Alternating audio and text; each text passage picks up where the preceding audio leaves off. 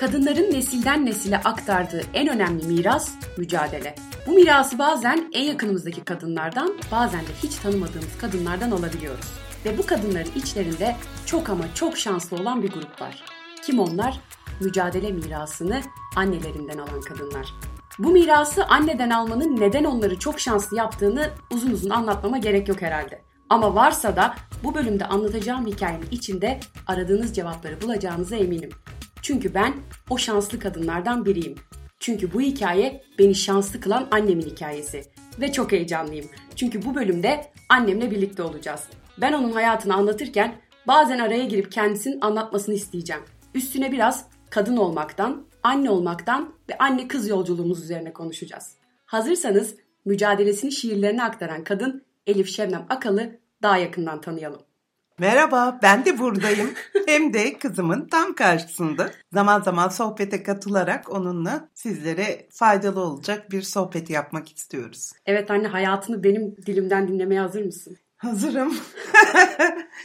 o zaman başlıyorum. Elif Şebnem Akal 22 Kasım 1966 tarihinde İstanbul'da doğuyor. Gaziantep'li bir annenin ve İstanbullu bir babanın ikinci kızları olan Akal'ın çocukluğu İstanbul, İzmir ve Manisa şehirleri arasında geçiyor. Genelde cadde üzerindeki evlerde oturdukları için sokakta oynaması annesi tarafından pek hoş karşılanmayınca küçük yaşlardan itibaren boş zamanlarını evdeki ansiklopedi ve kitapları okumakla geçiriyor. İlkokul ve ortaokul yıllarında şiir yarışmalarında aldığı birincilikler ilerideki başarılarının da sinyallerini veriyor.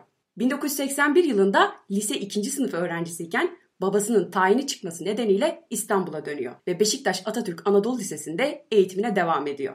İlk zamanlarda Manisa'dan geldiği için sınıf arkadaşları kendisine taşralı öğrenci gibi küçümseyici şeyler söylemeye başlıyor. Okulun edebiyat öğretmeni ise egosu oldukça yüksek ve benden kimse on olamaz diye gezen bir tip. Fakat bu egosu Elif Şebnem Akal'la karşılaşana kadar diyebiliriz. Akal liseler arası şiir yarışmalarında üst üste birincilikler alınca bir anda edebiyat hocası adeta peşinden koşmaya başlıyor. Yıllar sonra kendisinden 10 alan ilk öğrenci de tahmin ettiğiniz kişi oluyor. İlginç bir detay da şu ki edebiyatta bu kadar başarılı olmasına rağmen Akal lisede sayısal bölüm okuyor. Hatta kariyer planlarını da buna göre yapmaya başlıyor. Üniversitede öncelikli hedefi tıp kazanmak oluyor. İstanbul dışındaki tıp fakültelerini de yazmak istiyor ama ailesi şehir dışına gitmesine izin vermiyor. Sonrasında tercih listesinde yaptığı bir sıralama hatasıyla bir anda kendini İstanbul Üniversitesi İngiliz Dili ve Edebiyatı bölümünde buluyor. İki sene sonra okuldan sıkılarak tekrar üniversite sınavına girmeye karar veriyor. 1985'te tekrar sınava girerek Marmara Üniversitesi İngiliz Dili ve Eğitimi bölümüne geçiş yapıyor. Öğrencilik döneminde yabancı dil özel dersleri veren, tur rehberliği gibi çeşitli işler yapan Akal, 1987'de kurulan Ortaköy El Sanatları Pazarı'nın da kurucuları arasında yer alıyor ve kendi yaptığı seramik takıları satmaya başlıyor. Türkiye'de tamamen el sanatları üzerine kurulan ilk pazar olma özelliğini taşıyan Ortaköy Pazarı kısa süre içerisinde oldukça popüler oluyor. Ünlülerin de gelip gitmeye başladığı pazarın basın ve halkla ilişkiler sözcülüğü görevini de Elif Şebnem Akal üstleniyor. TRT'de yayınlanan Gençlerle programına örnek genç olarak davet edilerek hem kendi yaratıcılık sürecini hem de Ortaköy Halk Pazarı'nı anlatıyor. Aynı yıl kendisine daha büyük popülerlik kazandıracak başka bir olay gerçekleşiyor. Tek kanallı televizyon döneminde TRT'de yayınlanan Bülent Özveren'in sunduğu Ben Bilirim adlı bilgi yarışmasında birinci oluyor. Anne yani bu o dönem kim milyoner olmak isteri kazanmak gibi bir şey herhalde. Aynen öyle. Bir anda bir gecede canlı yayınlanan bir programda çok meşhur oluyorsun. Yüz olarak seni herkes tanıyor ama ismin o kız. Sokaklarda, caddelerde falan yürüyemedim ben ertesi gün. Hatta yaklaşık bir 2-3 ay güneş gözlüğüyle dolaştım. Çünkü gerçekten o ilgi, o tanınırlık beni yormuştu. Ama şöyle de bir güzelliği var. İnsan kendini çok büyük bir kalabalıkta aslında ispatlamış oluyor. Ve bu özgüven, bu duygu bütün belki de sonraki hayatına sirayet edecek bir güç kazandırıyor. Ben bilirim yarışmasını kazanmanın bana kazandırdığı maddiyatın hiçbir önemi yok. o büyük özveri, o kendini herkesin önünde ispatlama duygusu çok güçlü bir duyguydu ve çok ekmeğini yedim ger- gerçekten. Ve bunu başardığında 21 yaşındaymışsın. 21 yaşındaydım. Hani diğer rakiplerim falan hepsi böyle 40'ın üstünde öğretim üyeleri, dişçiler falan böyle hani hepsi çok hani kariyerli tiplerdi ve gayet masumane, gayet iddiasız bir şekilde katıldım ama başardım. Çok güzel bir duyguydu. Devam ediyorum o zaman tam da buradan. 1989'da üniversiteden mezun olduktan sonra bir sene boyunca dershanede İngilizce özel öğretmenliği yapmaya başlıyor. 1991 senesi ise hem İş Bankası'na girdiği hem de evlendiği yıl oluyor. Bankacılık kariyerinde ilerlemeye devam ederken 22 Kasım 1995 tarihinde kızı Elif Konacı dünyaya getiriyor. Anne olduktan çok kısa bir süre sonra 1997'de İş Bankası Londra şubesine 6 ay boyunca staj yapmak üzere İngiltere'ye gönderiliyor. Bu yılların hayatındaki etkisini nasıl anlatırsın anne? Yani kariyer ve annelik arasında kaldığın yıllar diyebilir miyiz aslında? Çok küçükmüşüm gittiğinde. Evet 14 aylıktın. Henüz konuşamıyordun. Pati pati böyle e, emekliyordun ama yürümüyordun. Gerçekten çok zorlandığım zamanlarda ilk iki ay hiç uyuyamadım diyebilirim. Böyle sokaklarda, caddelerde bebekler falan gördüğümde çok kötü oluyordum. Ağlamaya başlıyordum. Hatta ilk telefonda bana anne demiştin. Nasıl ağlamıştım o gün sana anlatamam. Ama şu da var. Arada iki kere kaçtım seni görmek için Türkiye'ye bir günlüğüne. Iki Yasak günlüğüne. mıydı gelmen? Evet yasaktı. Yani o 6 ay süre boyunca Türkiye'ye girişim yasaktı. İşte bir şekilde idare edildim. O özlemimi giderdim. Ama asıl döndüğümde çok zorlandığım bir dönem oldu. Çünkü sen resimlerimi öpüyordun anne diyerek ama beni öpmüyordun. Gidip sürekli babana sarılıyordun ama bana sarılmıyordun. Herhalde bir iki sene sürdü o aramızdaki bağı tekrar kurmak, güçlendirmek. Çok zorlandım ama onu da yapmam gerekiyordu. Yani Londra'ya gidip o 6 ay boyunca orada yaşamam, o kültürü, o bilgiyi dağarcığını da öğrenmem gerekiyordu. Bu yüzden belki sana büyük bir fedakarlık yaptırdım bu konuda ama bunu yapmam gerekiyordu Elif. Yoksa böyle bir annen olmayabilirdi yani. Kesinlikle. Devam ediyorum. Sonrasında yıllar kariyer, evlilik ve çocuk üçlüsü arasında geçerken 2002 senesi hayatının en önemli kırılma noktalarından biri oluyor. Önceki yıllarda da birkaç kere evliliğini bitirmeyi düşünen Akal 5 Kasım 2002'de evden ayrılıyor ve boşanma davası açıyor. Fakat tek kırılma burada gerçekleşmiyor. 22 Kasım 2002 tarihinde kendine doğum günü hediyesi olarak asıl adı ara sıra olan fakat çaya kaç şeker olarak bilinen şiirini yazıyor. Çok uzun bir süre şiir yazmadan geçen dönemin kapanışı da bu şiirle olmuş oluyor. Anne bildiğim kadarıyla evliliğin süresince hiç şiir yazmıyorsun. Bir tane Evet. bile yok o Evet, dönemde. yok. Fakat boşanma kararı alır almaz ilk yazdığın şiirinde ara sıra oluyor. Bazıları bunu bir aşk acısı şiiri olarak yorumluyor.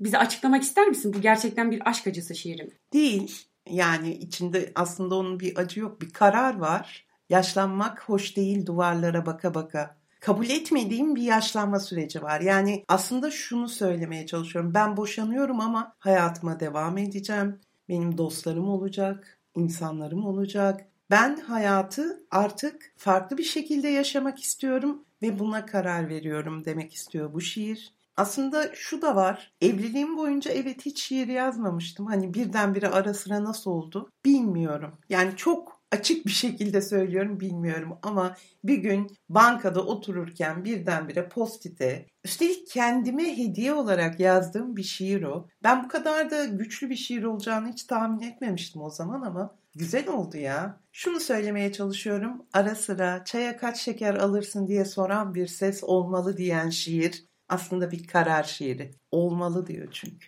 Zaten sonrasında da aslında harıl harıl bir şiir yazma dönemim var. Yani öyle bir iki tane de değil. Günlerce gecelerce böyle sürekli duygularını yazıya aktardığın bir döneme giriyorsun. Tam da oradan tekrar biyografiye geri döneyim.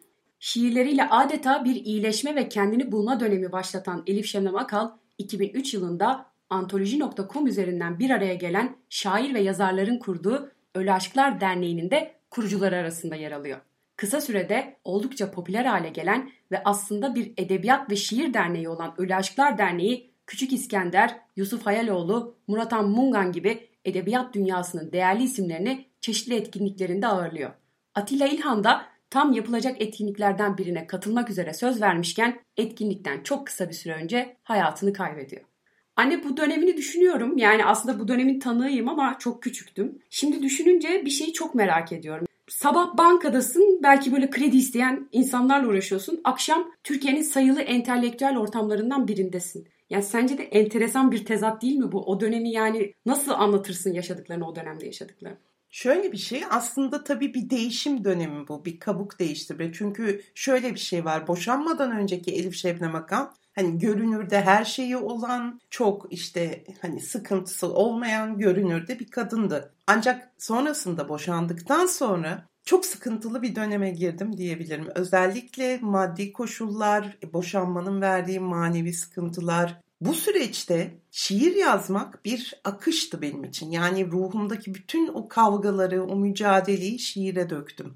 Döktükçe de güçlendiğimi hissettim. Ayrıca bu şiirler vasıtasıyla da bir sürü o kesimden yani şiirle ilgilenen kesimden insanlarla tanıştım. Bu süreçte tekrar o insanlarla karar verip bir dernek kurduk. Dernek bir anda beklediğimizin çok üzerinde bir popülerlik kazandı. Bununla birlikte o dönemde, o dönemin Türkiye'sinde kendi yazıp üreten, edebiyat adına koşturan bir sürü insanın bir arada oluşu, entelektüellerin de dikkatini çekti ve bizim davetlerimize, gecelerimize katıldılar, toplantılarımıza katıldılar. Çoğuyla da dost olduk. Hatta Yusuf Ayaloğlu bana kafama sıkar giderim. Çok severim o şiiri bilirsin. Onu bana Çengelköy'de böyle oturup taşların üstünde bira içerken okurdu. Ben bunlara tanık oldum, bunları yaşadım. Evet bir bankacıydım. O benim ekmek paramdı ama asıl o içimdeki Elif Şebnem Akal ne olmak istiyorsa artık o yola doğru yöneliyordu ve çok güçlü yöneliyordu. Yani onun gücü o sıkıntıları olan Elif Şebnem Akal'ı da bir şekilde rahatlatıyordu, mutlu ediyordu. Mutlu oldukça da daha güçleniyor insan. Yani bu bir döngü. Zaten tam da aslında öyle bir dönem geliyor ki o mutluluğun bedelini yaşıyorsun tırnak içinde. Tam o kısma giriyorum şimdi. 2004 yılı ise tamamen bambaşka bir mücadelenin kapısının aralandığı yıl oluyor. Ara sıra şiiri Can Yücel imzasıyla mail olarak kendisine gelmeye başlıyor. İlk zamanlarda çok aldırmadan uyarılarıyla olayı kontrol altında tutmaya çalışsa da Hıncal Uluç'un da köşe yazısında Can Yücel şiiri olarak yazmasıyla birlikte iş iyice kontrolden çıkıyor. Uluç'un yazısı tekzip ettirilse de başka ulusal ve yerel yayın organlarında Can Yücel şiiri olarak yazılmaya devam ediyor. Yıllar sürecek bilgi yanlışlığının en önemli kurbanlarından biri ise Cahit Berkay oluyor. 2009'da kendisine Can Yücel şiiri olarak gönderilen ara sırayı Çaya Kaç Şeker adıyla Moğolların Umut Yolunu Bulur albümü için besteliyor. Üstelik şarkının söz yazarı olarak da Can Yücel yazılıyor. Evet bu nasıl bir his? Çok fena. Yani şimdi şöyle tabii ki hani gazetelerde çıktığında teksip ettirdik. Teksipsiz olarak benim adımla çıktığı da çok sayıda gazete var. Yani özellikle ulusal gazetelerde. Hatta çok ünlü bir sosyetik hanım benim şiirimle bütün sosyeteyi bir araya davet etti ve hani sosyete dergilerinde benim şiirim ve Rahmi Koç yan yana bulundu. Yani bu artık hani bu şiirin gidebileceği belki de son yerde. Ancak bir sabah ben bu şiirin bestelendiğini ve kartonetlere de Can Yücel adıyla yazılarak basıldığını duyunca şoka girdim. O dönemde İş Bankası'nda müdürüm. 10 dakika içinde Cahit Berkay'ın telefonunu buldum. Özel telefonunu. Aradım. O hafta çıkmış zaten CD. Önce inanmadı. Dedim ki hayır yani ben size şaka yapacak durumda değilim. İsterseniz bir araştırın. Bu şiirin kime ait olduğunu zaten rahatça bulabileceksiniz. Yarım saat sonra beni aradı. İşte çok özür dilerim çok büyük bir hata yaptım. Bana mail olarak gelmişti. Ama işte benim CD'min şu anda tanıtım haftası, lansman haftası ve dedi ben çıktığım bütün mecralarda da bunu konuşacağım. Valla dedim bilmiyorum hani bir gelin konuşalım. Ya kıyamadım bence Ait Berkay'a açıkçası. Çok büyük bir müzisyen. Ne mutlu bana benim şiirimi beğenmiş Can Yücel'in diyebilse de ve bestelemiş. Karşılıklı anlaştık, el sıkıştık ve işte kartonetlerin üzerine stikerler yapıştırıldı. Daha sonrasında da benim adımla basıldı. Burada şöyle bir durum var aslında. Türkiye'de doğru dürüst bilinen çok fazla kadın şair yok. Yani şiir ve kadın yan yana çok fazla anılamıyor. O yüzden de mutlaka güzel bir şiir bulunduğunda, okunduğunda altına birilerinin ismi layık görülüyor. Ama Kimse inanmak istemiyor bir kadının da şiir yazabildiğine, bu konuda güçlü bir kalem olabileceğine. Aslında verdiğim bütün mücadelede buydu. İnternette özellikle mailler yoluyla bu dağılımı sağlanan şiirin Can Yücel isimli kopyalarıyla uğraşmak hani okyanusta karıncaları toplamak gibi bir şey. Elimden geldiği kadar bu konuda mücadele ettim ama tabii yani gerçekten çok zorlu bir süreç. Sağ olsun Cahit Berkay aslında bana destek oldu o konuda. Gerçekten gazetelerde, televizyonlarda çıktığı bütün konserlerde bu konudan bahsetti. Yani bu bitmeyen bir süreç. Aslında biraz sonra seninle ÖSYM kısmını da galiba konuşacağız bunu. Evet, aynen o da var. Devam ediyorum. 2013 yılında bankacılık kariyerini emeklilikle sonlandıran Elif Şemem Akal hiç vakit kaybetmeden yeni kariyeri için çalışmalara başlıyor. NIP, R2 ve koçluk eğitimleri alırken ilk kitabı Çaya Kaç Şekeri de yazmaya başlıyor. 2016 yılında yayınlanan kitapta çeşitli şiirleri ve o şiirlerin gerçek hikayeleri yer alıyor. Kızına imzaladığı kitabın ilk sayfalarına ise şu sözleri yazıyor. Elif'im canım kızım, sana deste deste tapular, hamamlar, hanlar, kabarık banka hesapları bırakamayan bir annem var. Ancak sana söylenmiş ve söylenmemiş tüm sözlerini, akmış ve akmamış tüm gözyaşını, umudunu, mutluluğunu, haykırışını, cesaretini, savaşını, zaferini, günlerini, gecelerini şiire yazıya dökmüş bir kadının kızısın. Sen bunların hepsisin. Sen başlı başına bu kitapsın. Bu hayattaki ilk, tek ve son, en önemlisi de en gerçek aşkım sensin. Çayımın tek şekerisin. Yaratıcılık sürecine ara vermeden ikinci kitabı Ölü Aşklar Derneği'ni yazan Akal, yayınlanması için doğru zamanı beklemeye devam ediyor. Çaya kaç şeker ile ilgili mücadelesi de durmak bilmiyor. 2020 KPSS sınavında sorulan soruların birinde şiiri Can Yücel'in olarak belirtiliyor. Bilgi yanlışlığının her seferinde bir üst boyuta geçmesinden ciddi anlamda sıkılan Akal, önceki yanlışları her ne kadar tatlı söz ve uyarıyla halletmeye çalışsa da ÖSYM'ye dava açmaya karar veriyor. Yaşarken onurlandırılmayı hak ediyorum diyen Akal bugün 55 yaşında. Yazmaya, üretmeye ve ilham vermeye devam ediyor. Oldukça değişik bir duyguymuş bu. Yani hikayenin asıl yaşayanı tam karşındayken onun hayat hikayesini anlatmak umarım güzel toparlayabilmişimdir. Çok güzeldi. Ben de seninle birlikte geçmişe bir yolculuk yaptım. Güzel zamanlarımız oldu. Çok zorlu zamanlarımız oldu ama Elif. Yani bu olayın baş aktörü bensem sen de yardımcı kadın oyuncusun. Birlikte mücadele ettik. Birlikte bir şeyleri başardık. Bence başardık ya. Çok büyük başarısızlıklarımız yok. Bugün geldiğimiz noktaya bakınca güzel bir yaşamdı. Zorluydu ama bence yaşamları güzel yapan da zorlu olması biraz. Benim yol arkadaşım çok iyiydi. Tam bu noktada anne birkaç soru sormak istiyorum sana. Evet. Öncelikle ilk sorum şu olsun. Yani annelik senin için nasıl bir yolculuk ve senin için ne anlam ifade ediyor? Annelik benim için çok mesajları olan bir yolculuk aslında. Çünkü tam 29 yaşında kendi doğum günümde bir kız çocuğu dünyaya getirdim. Üstelik 8,5 ay erkek çocuğu denmişti bu çocuğa. Yani sana.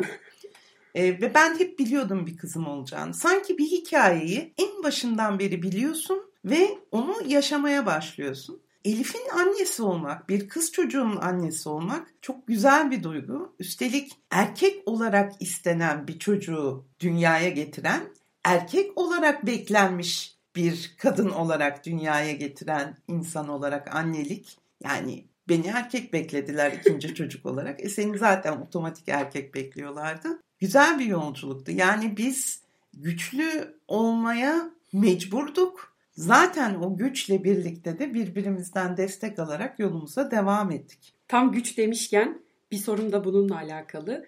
Sence bir kadın güçlü bir çocuk yetiştirmek istiyorsa, özellikle de güçlü bir kız çocuğu yetiştirmek istiyorsa nelere dikkat etmeli? Yani senin böyle bir rotan ya da reçeten var mıydı bununla ilgili? Ya bunun dikkat edilecek bir şey değil. Bu içsel ve karakteristik bir şey aslında. Ben hayatım boyunca şunu söyleyebilirim. Hiçbir zaman yaptıklarımdan bir kere pişman olmadım. Yaptığım hataların ve doğruların tamamen sorumluluğunu üstlendim ve bunu ifade ettim. Hiçbir zaman kaçan, mağdur, işte nasıl söyleyeyim, mağdur edilmiş bir insan, bir kadın rolü oynamadım. Bütün mücadelelerimi verirken bu mücadeleyi verdiğimi hem hissettim hem hissettirdim aslında. Belki de konuştuğumuz için bazı şeyleri senin de gözlem gücün çok yüksek. Hani bu da senin karakteristiğin. Aslında biz birbirimizin karakterlerini tamamlayan karakterleriz, insanlarız. Hı.